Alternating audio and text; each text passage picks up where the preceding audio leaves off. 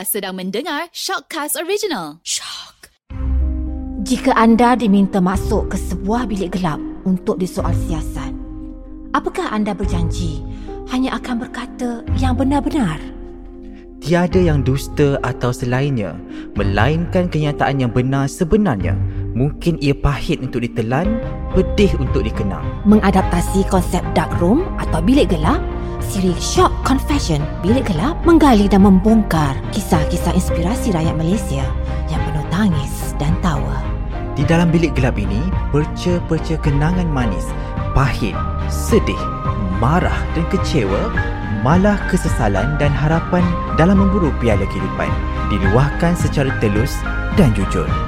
Inilah Confession Bilik Gelap.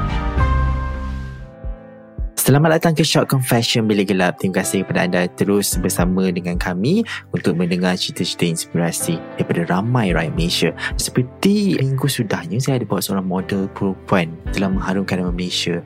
Dan minggu ini saya membawa seorang model lelaki pula uh, dengan cerita mengharumkan juga nama Malaysia ke serata Asia.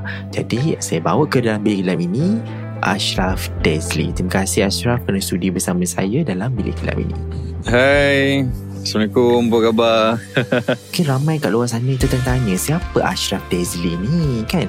Macam mana rupa dia? Asal dari mana? Uh, dan boleh tak Ashraf kenalkan diri Ashraf? Mungkin lebih dekat lagi kepada pendengar Short Confession Bilik Gelap. Nama yang dikenali lah, Ashraf Desli, berusia 29 tahun dan bidang pendidikan Ashraf sekarang Ashraf tengah buat PhD dalam bidang entrepreneurship. Dan Ashraf punya degree dulu kat UiTM Shah Alam lah. So degree master PhD semua UiTM di hatiku lah. Ashraf terlibat dalam dunia modeling ni. Parent hanya bagi Ashraf masuk dunia modeling selepas uh, habis degree 2014 Uh, so bila dah habis degree tu baru masuk. Dan kakak uh, sepupu sepapat apa semua tu uh, ramailah dalam dunia modeling ni. So uh, Ashraf daripada kecil dah terbiasa dengan dunia modeling ni. Cuma betul-betul masuk jejakkan kaki dalam dunia modeling ni selepas habis degree pada tahun 2014 Ashraf dapat offer untuk shoot first shoot Ashraf dengan Metro uh, untuk baju raya. hmm, bila kita dengar balik apa yang Ashraf cerita tadi, hmm, bukan calang-calang orangnya, ada PhD, ada master dan sebenarnya satu pencapaian pendidikan yang sangat baik eh, boleh dikatakan oleh Ashraf. Dan sebenarnya Ashraf tak takut ke nak jadi seorang model ni? Ya kita tahu kan jadi model pendapatan tak tetap dan sebagainya. Macam mana? Apa pendekatan Ashraf untuk perkara ini? Biasalah untuk modeling kadang-kadang naik turun naik turun kadang masuk lepas tu dah keluar sekejap tapi dia orang tak expect Ashraf boleh expand sampai yang sekarang ni lah dekat mana yang Ashraf berada ni. Dan Ashraf dalam masa yang sama ada buat bisnes sendiri juga. So dari segi masa depan tu family dia tak pernah nak risau lah. Maksudnya takut nanti oh mas, buat modeling ni takut masa depan. Sebab sampai umur berapa je boleh buat modeling apa semua ni. So bila dia orang tahu dalam masa sama Ashraf buat modeling freelance dan dalam masa sama ada bisnes sendiri juga. So dia orang tak berapa risau lah sebab uh, masa depan ni. Hmm. Hmm, sebenarnya menjadi model ni tak senang ya. Susah juga orang kena sentiasa menjaga penampilan dan sebagainya. Macam Ashraf ni pernah tak rasa penat nak jadi model ni dan macam mana rasa perubahan transisi lah daripada mechanical engineering kan menjadi seorang model pula lepas tu macam mana perkara tu boleh berlaku dan macam mana Ashraf sendiri lalui fasa itu?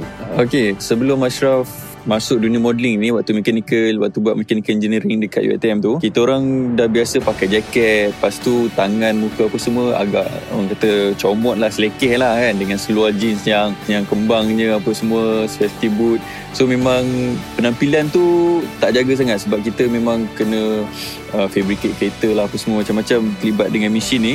So bila dah habis tu Ashraf pelan-pelan belajar tapi memang daripada kecil lah memang mak ajar untuk uh, kalau bukan waktu yang kena selekeh uh, kena sentiasa nampak kemas lah. Uh, so benda tu Ashraf lagi praktis banyak lagi bila dah habis degree. So kena belajar berpakaian seperti model. Sebenarnya kalau betul-betul kita tengok gaya model ni dia bukan nak kena dress up macam kau-kau apa semua. Kadang-kadang pakai plain t-shirt pun dengan jeans dan kasut hitam pun sebenarnya orang dah tahu oh ni mesti model ni uh, dari segi fizikal tu dari segi penat tu sebenarnya ialah nak kena sentiasa kulit muka paling penting kena jaga kena sentiasa bersih dan untuk lelaki nak kena ada tone badan uh, nak kena jaga fizikal, kena pergi gym, kena workout. So, bila pelan-pelan Ashraf jadikan benda tu sebagai lifestyle, so kita tak akan rasa penat untuk uh, nak kena pergi gym, nak kena jaga kesihatan, nak kena jaga uh, kulit. Uh, so, kena cara tak nak penat dia, jadikan benda tu lifestyle dan kita pun enjoy improve diri kita tiap-tiap hari. Hmm, jatuh bangun seorang model tu kita dapat lihat lah sebenarnya tak senang kan? Jadi model kan Ashraf? Jadi macam boleh tak dengar cerita Ashraf ada masuk pertandingan Face of Asia? Jadi macam mana pertandingan tu dan apa yang Ashraf dapat daripada pertandingan tu sendiri? Cara terus terang Ashraf sekarang uh, selepas pertandingan Face of Asia 2020 Antek dekat uh, Korea berlaku masa pandemik ni lah. Ashraf pun tak expect boleh menang peringkat Malaysia untuk Face of Malaysia Lepas tu wakil Malaysia ke Korea Kita orang bersaing secara online Sebanyak 28 negara 77 peserta Dan 7 peserta tu bukan semua lelaki lah Campur lelaki perempuan. So dia punya competition tu lagi sengit Sebab kita pun fight dengan model perempuan. Model perempuan ni orang cakap Dengan cantik Dengan cutting badan dia apa semua Kita sebagai model lelaki Nak kena fight orang. So benda tu sangat-sangat menguji minda Dan Ashraf tak ada proper team yang manage Ashraf Dan Ashraf terpaksa manage semua sendiri. Uh, So dari segi pakaian dari segi video shooting apa semua tu memang benda-benda yang buat Ashraf kena kuat dan kena knowledge kita kena banyak lah. Kalau tak banyak nanti kita nak compete pun susah. Dan Alhamdulillah berkat support daripada family uh, daripada rakyat Malaysia Ashraf Jaya dapat uh, top 3 winner untuk Face Off Asia Antec uh, 2020 Seoul Korea. Dari segi pengorbanan apa semua tu uh, masa sebab dalam masa sama Ashraf pun tengah buat PhD dalam masa yang sama pun tengah bekerja. So nak kena jaga badan lagi Nak kena jaga muka apa semua lagi. So dia punya jadual tu sangat-sangat pack So orang lain tidur Kita mungkin kena buat assignment Orang lain pergi jalan-jalan dengan kawan-kawan. So kita maybe tengah sibuk nak buat task apa semua tu. Tapi penyusunan masa tu memang Kita tak boleh sambil lewa lah. So kalau macam penat 2 minggu tu Ambil sehari rest. Lah Duduk je kat rumah rest apa semua kan. Ha, Lepas tu buat balik ha, So tu antara pengorbanan Yang orang lain tak payah nak stress-stress Sakit kepala Nak fikir tu fikir ni So kita kena Sesa push diri kita lah ha. Hmm, biasa orang cakap kalau jadi model ni pembelajaran tu tak apa penting sangat. Jadi macam Ashraf mementingkan pembelajaran tu sendiri eh. Macam saya lihat Ashraf sambung master, sambung PhD. Benda tu satu benda yang luar biasa. Tak semua orang dapat kekuatan tu. Jadi boleh tak cerita sikit apa memberi Ashraf kekuatan tu yang selarikan modeling dan juga pendidikan. Hmm, hmm. Ashraf dulu macam antara uh, kriteria uh, Orang cakap sifat Ashraf ni orang pantang dicabar lah. Tapi tak adalah mudah melatah orang cakap. Kadang pantang dicabar ni mudah melatah. Tapi Ashraf pantang dicabar tapi tak mudah melatah lah. Sebab waktu nak belajar lagi, nak buat modelling lagi. Waktu dari segi career modelling, Ashraf dulu kurus. Lepas tu muka, muka ke Melayu. Tapi tak pernah tahu pun bila dalam gambar tu kita tak nampak lah Melayu sangat. tapi kawan-kawan yang mana yang main sukan sekali, wakil UiTM sekali apa semua, diorang gelak lah. Diorang kata macam mana aku boleh jadi model apa semua ni kan? Tapi kita yakin selagi orang panggil kita dan job berbayar so maksudnya potensi kita untuk jadi model tu ada. Dari segi belajar pun sama jugalah waktu semester 1 uh, Ashraf ubah fakulti daripada fakulti A ke fakulti B. So yang mereka yang degree pun subjek yang sama. So bila master ni diorang macam uh, kau boleh ke acap apa semua ni kan? Tapi sebab bila diorang diorang dapat ejekan macam tu Alhamdulillah semester semester, semester pertama Ashraf dapat 4.0 dapat nombor satu dalam kelas lah. Uh, so benda-benda tu yang buat banyak lagi lah Alhamdulillah kejayaan demi kejayaan. Benda tu antara yang buat Ashraf rasa macam aku tak perlu nak ber, berlawan kata ke nak perlu bercakap nak kena explain ke dekat orang. Tapi bila kita dapat kejayaan tu sendiri orang tahu kita punya potensi kita punya usaha dan dalam yang sama bila tengok mak ayah menangis eh, tengok kejayaan kita boleh dapat 4.0 lepas tu dengan Ashraf habis master tu pointer Ashraf 3.96 untuk keseluruhan CGPA so kita pun rasa puas walaupun tak dapat 4.0 tiap-tiap semester tapi benda tu orang cakap memang semua subjek dapat A. So macam okay aku nak nak cuba lagi. Sebenarnya tak plan pun untuk sambung PhD tapi bila UiTM sendiri hantar offer sebelum Ashraf habis master hari tu untuk sambung PhD so Ashraf macam okay lah untuk master kalau aku boleh bahagikan masa aku boleh usaha takkanlah untuk PhD tak boleh kan? Uh, so so Ashraf tak suka duduk dalam zon selesa lah. Kalau kat luar-luar sana rasa macam pergi kerja balik kerja. Ashraf pernah dapat nasihat daripada kawan-kawan sendiri yang memang buat bisnes apa semua. Dia pernah cakap dia, dia sedikit kasar lah. Tapi kalau kita renung balik secara positif benda tu bagus. Dia cakap kau nak ke bangun pagi pergi kerja balik kerja pergi kerja balik kerja? Lepas tu balik kerja dah lewat malam lepas tu penat lagi apa semua bulan-bulan dapat gaji nak kena bayar tu bayar ni apa semua tak cukup duit Lepas tu sedar-sedar tengok-tengok esok-esok mati. Ha, so benda tu yang buat macam kita fikir balik macam ha, yang pertama takkanlah aku nak kerja penat macam tu sampai tak ada masa nak balik kampung, tak ada masa nak spend masa dengan family apa semua. So benda tu yang buat Ashraf decide untuk uh, bekerja sendiri. Tapi bekerja sendiri ni risiko dia kalau kita tak rajin, kita malas, tak ada, tak disiplin kita tak ada duit. Kalau kita rajin kita kreatif Ashraf tak, tak cakap lah kita macam kerja uh, yang ada kerja tetap kerja full time apa semua ni. Tak bagus bagus. Tapi kalau mereka yang kerja full time ni uh, selain daripada waktu office tu boleh cari sesuatu yang kita rasa kita boleh enjoy juga life kita kita boleh ada benefit lain. Contoh kata macam setengah, setengah orang dia seronok uh, pergi travel. Lepas tu dalam masa sama buat bisnes juga. Dalam masa sama kerja tetap. Ha, So benda tu pilihan sendirilah. Dan Alhamdulillah Ashraf uh, Sangat-sangat bersyukur Semua kejayaan yang Ashraf buat ni Benda-benda yang Ashraf minat. Hmm, pernah tak Ashraf? Dalam kehidupan ni Ashraf rasa macam hmm, aku tak bagus lah. Aku rasa orang tu lebih bagus daripada aku. Aku rasa hmm, dia tak bagus. Aku rasa aku bagus ha. pernah tak Ashraf melalui fasa seperti compare diri kita dengan diri orang lain? Dan macam mana Ashraf lalui itu secara positif? Dan mungkin Ashraf ada nasihat Ashraf sendiri? Okey, sebenarnya Ashraf sentiasa dalam kehidupan ni Ashraf yakin kita semua tak sempurna. Tapi kalau kita berusaha ke arah kesempurnaan tu adalah sebaik-baiknya lah kan tak ada lah orang bila orang cakap kita oh kalau belajar tak pandai tak apa relax je.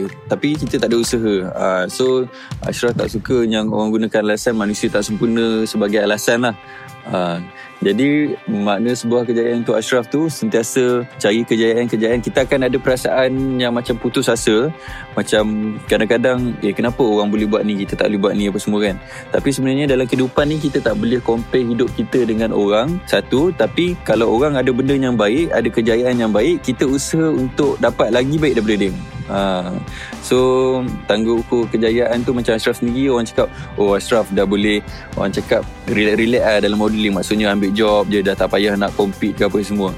Tapi bagi Ashraf sendiri okay Ashraf dah sampai Alhamdulillah untuk dapat top 3 Asia untuk modeling punya competition.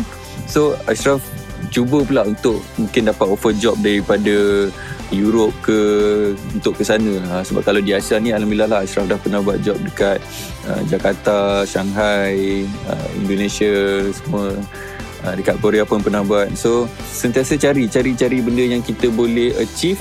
Tapi jangan orang cakap apa terlalu tamak sampai dikejar tak dapat yang dikena berciciran. Uh, so nilai kejayaan tu setengah orang contoh kata dia dah dapat rumah kecil pun dia puas hati uh, sebenarnya kejayaan ni kita tak boleh ukur macam tu. Yang tu yang tu nilai-nilai orang cakap apa nilai kebahagiaan Kan setengah orang rumah besar baru dia bahagia. Setengah orang rumah kecil pun dia dah bahagia.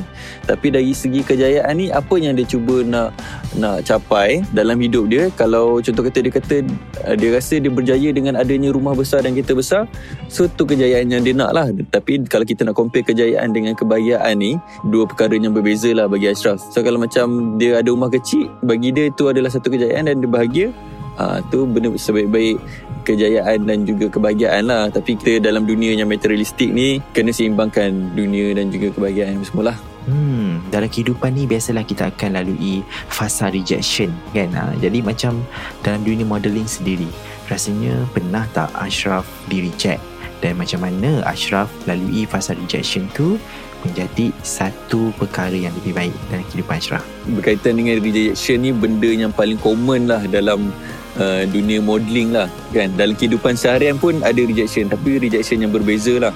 Untuk dunia modelling ni rejection bila kita tak sampai kriteria untuk designer bawa baju dia. Kadang kita datang dengan okey badan dah cantik uh, kulit cantik muka pun orang cakap kalau duduk sebelah-sebelah tu orang rasa tergugat kadang-kadang kan. Tapi kita tak dapat job tu. Sebab apa? Sebab kita punya look tu tak suit dengan uh, designer punya baju. Untuk bawa dia punya pembawakan baju tu.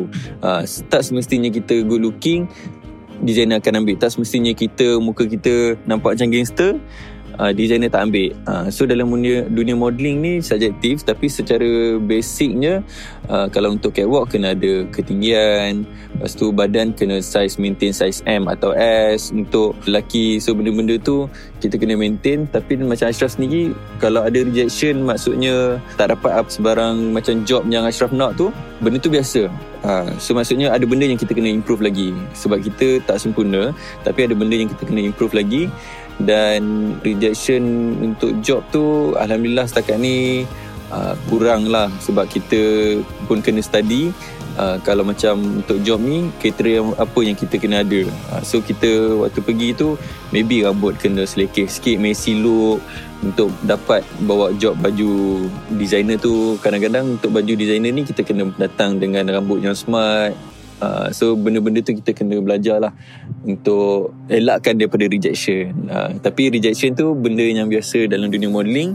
Yang penting jangan putus asa. Hmm, saya melihat Ashraf ni sebenarnya seorang yang pandai jaga duit.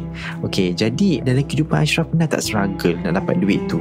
Yelah kan uh, Selain daripada Sekarang kita je lah Sebagai seorang model Kita kena jadi job dan sebagainya Waktu kecil Ashraf Pernah tak rasa susah nak dapat duit tu ataupun mungkin ada cerita lain yang mungkin Ashraf cerita. Okay sel- selalu Ashraf tak share sangat lah cerita ni dengan dengan siapa-siapa lah.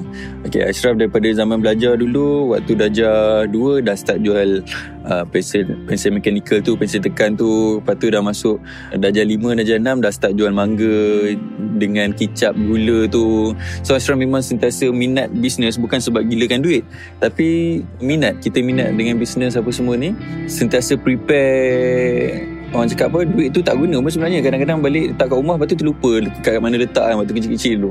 Lepas tu tu belajar pun sama juga. Ashraf dalam masa buat mechanical engineering tu satu kursusnya agak susah lah. Semua kursus susah. Tapi kalau kita tak pergi kelas kalau kita tak fokus tak belajar lepas kelas apa semua tu memang susah lah nak fokus. Tapi dalam masa yang sama waktu belajar tu Ashraf wakil UiTM untuk bola tampar. Cerita ni orang cakap macam riak pula kan tapi sebenarnya Ashraf nak share pengalaman je lah bukan riak ke apa kan. Waktu zaman belajar tu Ashraf pun kerja part time macam-macam lah. Kerja catering kerja kat Uniqlo kerja bengkel kereta untuk dapat pengalaman apa semua tu. So macam-macam kerja uh, Ashraf buat. Lepas tu jawatan pun banyak dalam UiTM tu. Ashraf memang kumpul duit banyak. So kita dah biasa uh, ada je duit dalam account. Maksudnya PTPTN pun dapat duit yang kita dapat daripada yang kita punya hobi pergi kerja part time apa semua tu pun dah ada lagi. And then Ashraf saving banyak habis belajar Ashraf sewa rumah sendiri tak balik duduk kampung ke tak macam sewa ramai-ramai ke apa Ashraf sewa rumah sendiri dengan saving yang Ashraf ada tu. And then waktu tu kawan Ashraf dia memang terdesak untuk pakai duit memang sangat-sangat terdesak dan Ashraf pun kenal orangnya macam mana memang apa-apa akan jadi dia memang akan bayar. Ashraf ambil semua yang Ashraf ada allocate untuk saving tu bagi dia pinjam. Kemudian patut dia bayar hari ni and then dia cakap dia memang tak sempat nak dapatkan semua ni. Kalau nak ambil kereta dia ke motor dia pegang pun dia tak kisah. Tapi Ashraf kalau pegang motor pegang kereta pun nak buat apa kan? Sebab waktu tu dalam wallet tinggal RM50 je. And then dalam bank memang tak ada Dah semua bagi dia pinjam Sebab dia cakap boleh bayar apa semua. Waktu tu tak fikir macam Kalau buat kerja jahat apa semua ni Memang memang boleh dapat duit kan? Tapi waktu tu Ashraf memang reda Lepas tu tutup balik wallet yang ada RM50 tu Untuk survive dalam masa seminggu dua minggu ni. Memang tak cukup Duduk kat Shah Alam. So nak bayar sewa rumah apa semua lagi. And then Ashraf cakap dalam hati Kalau aku start buat kerja jahat rezeki, rezeki aku tak berkat Hidup aku nanti lagi banyak masalah. So tutup wallet. Ashraf cakap aku redha InsyaAllah kalau ada rezeki ada. And then Ashraf tidur. Waktu tidur tu Dalam sejam macam tu kot dapat call Ashraf bangun jawab call. Call tu dia, cakap- daripada agent Agent cakap Ashraf you free tak malam ni? Kita ada last minute job Sebab uh, MC tu memang tak dapat buat. Dia cancel last minute. Payment 1,500 Kita bayar cash malam ni juga. Lepas tu waktu tu Macam orang cakap Sebagai petunjuk lah Bila nak cari rezeki ni Kena cari rezeki yang halal. So start daripada tu Ashraf dah dah tak tak pernah rasa lagi momen yang bila tinggal duit risau cukup tak nak survive untuk hari-hari akan datang. Dan alhamdulillah lepas job tu uh, job yang datang tu orang cakap sentiasa ada lah. Uh, so kadang-kadang kita kita guna duit tu untuk saving untuk apa semua.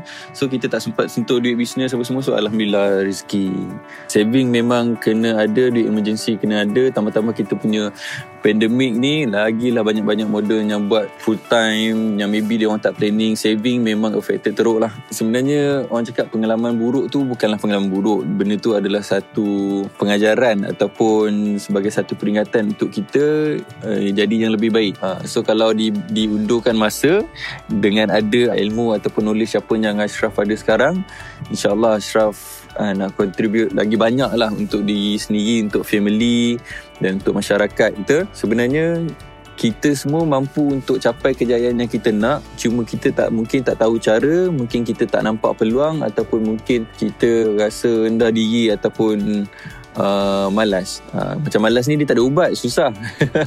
Tapi kalau boleh diundurkan masa Ashraf akan enjoy life lagi banyak dan dalam masa sama berusaha keras lagi banyak dengan apa ilmu yang ada ni supaya daripada planning mungkin nak pencen umur 40 tu umur 30 dah boleh pencen ha, contohlah macam tu Hmm, tapi sebenarnya di luar sana ada yang menganggap Ashraf seperti idola ya. Okey, biasalah dah bawa nama Malaysia ke luar negara. Jadi sejak pandemik ni berlaku, banyak yang berubah. Kehidupan tu seumpama macam mm, 360 darjah perubahannya. Jadi apa nasihat Ashraf untuk mereka luar sana yang mungkin uh, terkesan dengan COVID ini dan juga pandemik Uh, nak katakan Ashraf sebagai idola tu uh, jauh lagi lah. Tapi kalau nak nak nak nak tengok Ashraf sebagai uh, contoh apa kejayaan yang Ashraf ada ni insyaAllah boleh Ashraf boleh share lah. Tapi dalam musim pandemik ni sebenarnya Ashraf tinggi pun ada melakukan kesalahan. Sebab kita dah ada saving kita dah ada emergency plan kita dah ada duit. Kalau berapa tahun jadi berapa tahun boleh guna apa semua.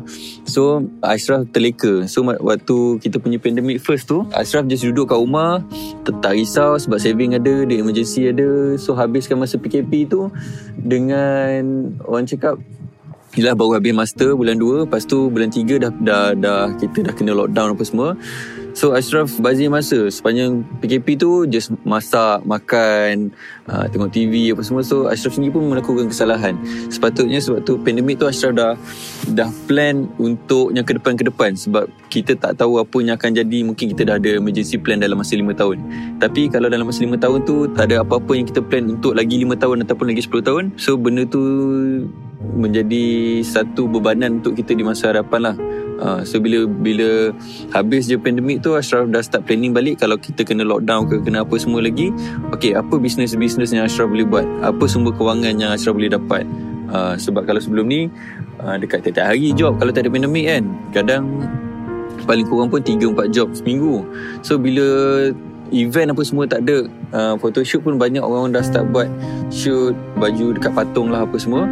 So benda tu affected tambah-tambah uh, model-model yang buat full time dan kadang-kadang tak ada saving so benda tu memang sangat-sangat mengganggu emosi apa semualah. Uh, walaupun kita stable kita ada ada saving ada emergency plan nasihat Ashraf untuk semua dekat luar sana sentiasa fikirkan benda yang paling buruk sampai mungkin kita tinggal selai, selai pinggang tak ada nak makan apa plan kita?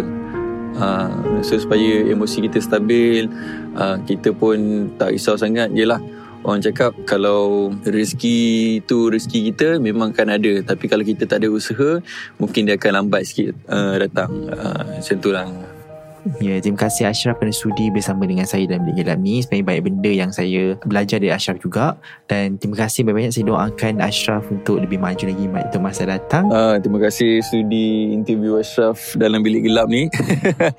Ashraf Ashraf pun uh, doakan agar bilik gelap ini akan expand kegelapan dia lagi luas dengan ramai lagi bahasa tersirat dia kan supaya Yelah kita sentiasa maju Dan uh, nasihat Ashraf yang terakhir lah. Bukan nasihat untuk Bila kita bagi nasihat ni bukan maksudnya kita bagus. Mungkin dia dari, dari segi pengajaran pengalaman kita. Kita kena sentiasa bersyukur dengan apa yang Allah bagikan kat kita.